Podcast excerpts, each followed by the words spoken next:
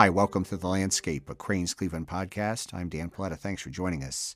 This episode of The Landscape is brought to you by Delta Dental of Ohio. You can find out more by visiting deltadentaloh.com. The Mandel Jewish Community Center, or the JCC, is an important resource not only to Cleveland's Jewish community, but to all who take advantage of its facilities to improve physical health, attend arts and culture events, participate in special programs for seniors and children, and so much more. After a year long search, Mandel has announced the appointment of a new president and CEO, Rabbi Carnie Rose. Rabbi Rose joins us today to talk about the work he hopes to do for the JCC. Rabbi, thanks for being with us today. Thanks for having me, Dan. It's a pleasure to be with you. You spent the past 18 years as the senior rabbinic chair of the congregation B'nai Amoona in St. Louis, so you have very deep roots in that community. What were you doing there? I was the rabbi of that community, uh, which was a, a, wonderful place to be uh, and a wonderful step uh, in the direction of the realizations of my goals of making people feel connected to one another, to their spiritual selves, intellectual selves, and of course, uh, to their, their well being, their physical and uh, emotional, spiritual well being. It's an interesting concept. You know, we often think of the spiritual and sometimes disconnect it from other parts of, of our lives. But it's one of the things the JCC does, I think, is sort of bring it all together. I think you're 100% correct, and it's what drew me to come to this particular JCC, the Mandel JCC, because it is an integration. I call it the greatest gestalt I've ever seen. It had to be difficult, though, I imagine, after being in St. Louis for all those years to now leave. The truth of the matter is that I loved my community very much. I still love my community very much, and I have deep roots there. It's true. But it was time for me. I reached the age of uh, 55 and realized that if I was going to do uh, something else in my career, the time had come to do it. And this unique opportunity came my way. We have to understand that this is a very, very special place. Uh, because of the nature of the community and uh, because of the nature of those who support and sustain us, uh, the, the, Mandel family, of course, and its foundation, and uh, this Jewish Community Center, the Mandel Jewish Community Center, which bears the name of the family, and so many other organizations and institutions and foundations who contribute to the flourishing, human flourishing here in the Cleveland area. So it's a very special and unique opportunity. Your job is obviously going to be changing from what you were doing in St. Louis. What are some of the things, though, you'll be able to draw on as you enter this new role for the JCC? Well, I will say on some level, uh, people think that it's a huge change, but um, on another level, it's really not that much different, I think. Um, I think good synagogues, right, good houses of worship, good community centers are all based on the same thing making people feel loved, wanted, cared for, um, enhanced, uh, what I would like to call people come in and participate in these particular programs and feel as if they are themselves prime, right? They've been uplifted um, and enhanced by the experience. So, in that sense, the synagogue is not so different than this Jewish Community Center or any community center for that matter. Though I would have to say the Mandel Jewish Community Center is. Uh, is quite special. Now, were you familiar with it at all and its activities during your time in St. Louis? I was, I was. I was so familiar with so many of the different areas where we um, participate. For example, our early childhood center is well known not only locally but nationally. Um, our programming for adults and for seniors, our programming in the arts and culture are just known throughout the area. In fact, I would say throughout the country. I just came back from Atlanta from a gathering of 170 Jewish community centers, and everybody knew about the Cleveland Mandel Jewish Community Center. So there's just so much that we do here. Um, and I think it's also important to understand that this is an organization that not only provides service to members, but provides service to the entire community the truth of the matter is that we do so many wonderful things for the community at large many free programs, scholarships, lunch opportunities, um, health and wellness, uh, nutrition for seniors, uh, just so many areas that people don't necessarily uh, know much about. I would say, in some ways, this is the best kept secret in Cleveland. I think what often happens in cases like this is people see something with their religious affiliation and think, oh, well, I'm not that particular religion, so I'm not welcome. But in this case, that's the whole idea of the JCC. The doors are open. In fact, I would say that's the whole mission of Judaism. So Judaism isn't a religion that's only for Jews or a spiritual practice that's only for Jews. Judaism is a way of life. And the Jewish Community Center um, is the place where one can actuate all elements of oneself We have an amazing wellness center here, for example, not only the physical fitness, but also the sense of the well being, the human flourishing, which is so consequential and significant. Um, Pilates, yoga, all of the, obviously, we have pools and we have camps and we have an amazing myriad of activities that are available to people. But they're all based on, as I said, the gestalt of trying to help people live their lives with meaning, consequence, and to be a place that uplifts uh, everybody. Uh, I think it's very important to say that clearly we come from a place of, of Judaic ethics and morality, which of course have influenced the world at large for more than 4,000 years. But this is a place that uh, is open, encourages everybody to be here. In fact, we don't even take statistics of any sort, really, that say that we're Jewish or not Jewish. This is just a place for all. The tent is open on all four sides, as is the Abrahamic tradition of being available to all. As a young person growing up, did you participate in something like the JCC? Did you belong to something like that?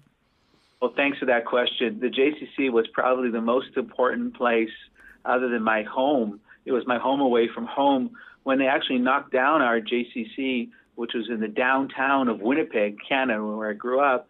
Um, I literally stood outside and cried um, because it was so sad. And of course, they built something fantastic, but it was my place. It was our place. So I definitely grew up. I was a, a JCC gym rat. That's great. This episode of The Landscape is brought to you by Delta Dental of Ohio. With offices in Cleveland, Cincinnati, and Dublin, Delta Dental of Ohio is proud to be an industry leader in dental benefits. Together with our customers, providers, and employees, we build a higher standard of oral health care in our communities. And we are more than dental. At Delta Dental of Ohio, we work with entrepreneurs, innovators, and changemakers who are committed to improving the health and well being of all Buckeyes. Together, we are building healthy, smart, vibrant communities for all. Rabbi Carnie Rose joins us today for the Landscape of Crain's Cleveland podcast. Rabbi Rose is the new president and CEO of the Mandel JCC in Beachwood, and we're glad to have him join us today. So, outside of the JCC itself, what were your impressions of the Cleveland Jewish community now that you've been here for a little bit of time? It's an amazing community, one in a million. Uh, the number of Jewish organizations, institutions, the philanthropy that happens here, the contributions of the Jewish community to the community at large. And again, I, I want to emphasize it's not just about uh, Cleveland, it's not just about Ohio, it's about national and international impact. We think about the philanthropists that exist within this community, chief amongst them, the Mandel family, and others um, this is just an impactful city. Uh, and somebody said to me, Cleveland always punches above its weight.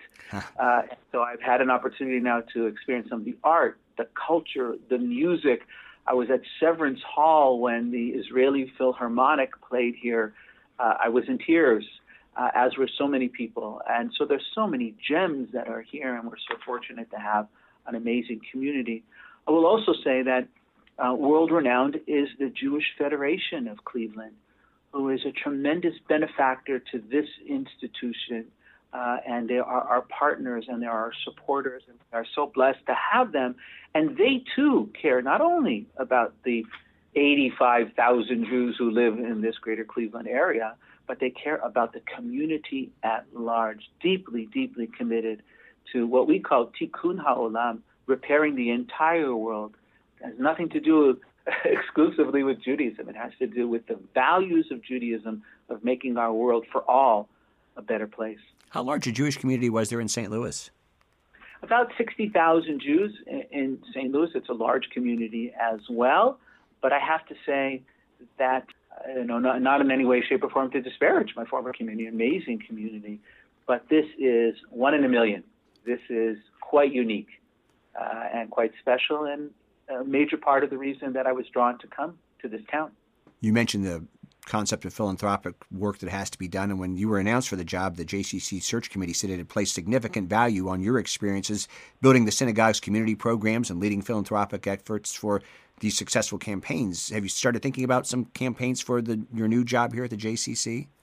We sure have. Uh, there are several that are really consequential and significant. First of all, you know, we have 43 acres in Beachwood.